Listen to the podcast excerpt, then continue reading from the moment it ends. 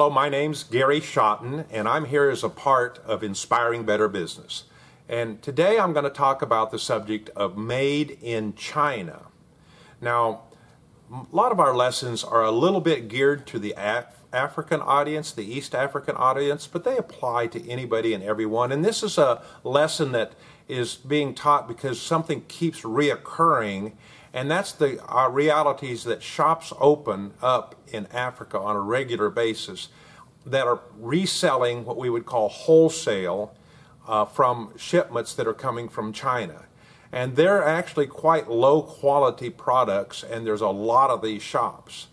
Now, all of us know that if we look inside the back of our uh, shirts or on the tag of our shirts or on the package, that we'll see that uh, the products are labeled uh, made in a certain country. Well, Again, we're not picking on China when we talk here. We're just saying that this is a great example of a lesson on what we need to look for when we're starting a business.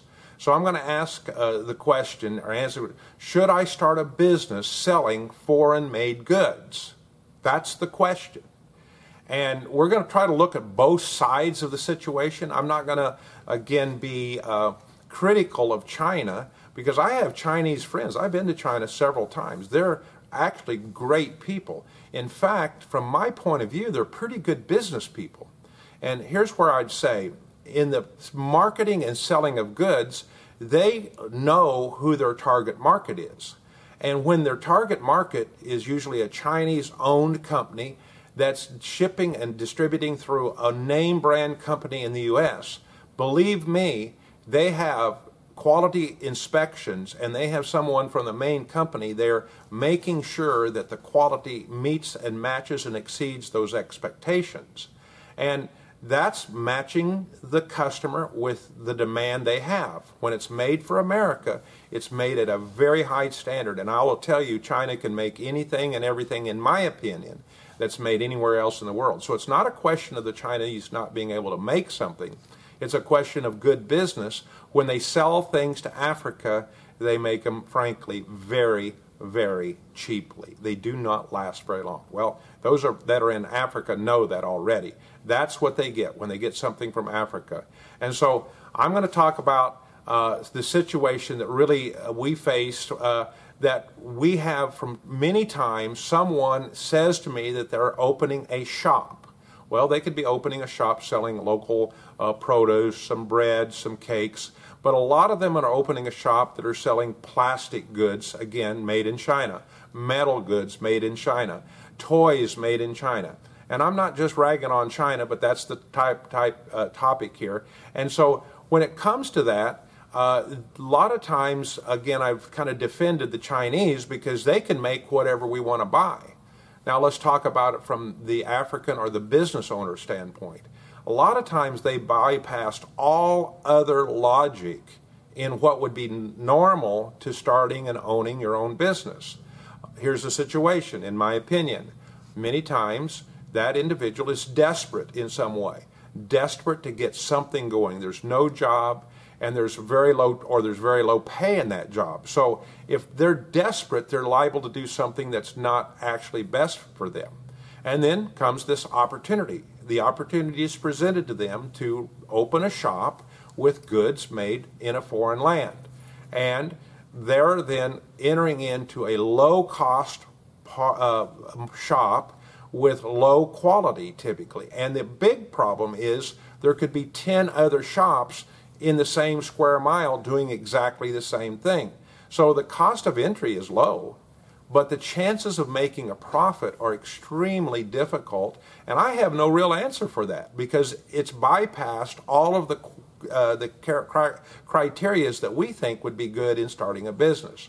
So let's go over those. And this has happened because a shop owner just last week, last Saturday, asked me, How can I make profit in my shop? And I asked, what kind of shop is it? And they told me, this is a gentleman, a good man. I'm selling ladies' dresses. Oh, that's interesting. And where are you getting the dresses? Well, I'm getting, as they said, wholesale from a wholesaler. Well, where does the wholesaler get it? Low quality from China. And I said, I'll bet you it's hard to make a sale. Yes, it is. I bet you it's hard to make a profit. Yes, it is. And to be honest, I have very little to offer you that can make that work because the things we would like you to look at is look at something that's very passionate, that you're passionate about. I doubt, and he said he was not passionate about selling ladies' clothes.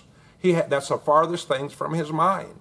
And then he would sell on quality. You need to find something that you're confident of, that you have a quality product that you can sell. If you're buying it from a wholesaler and it's from any foreign country, you would have to have assurance that the quality is going to be consistent. I'm just reviewing a few things that we teach all the time. And then you need to identify your customer and you need to move away from that customer that's just cost, lowest cost provider, lowest cost provider. Move away from that customer and move into somebody that values quality.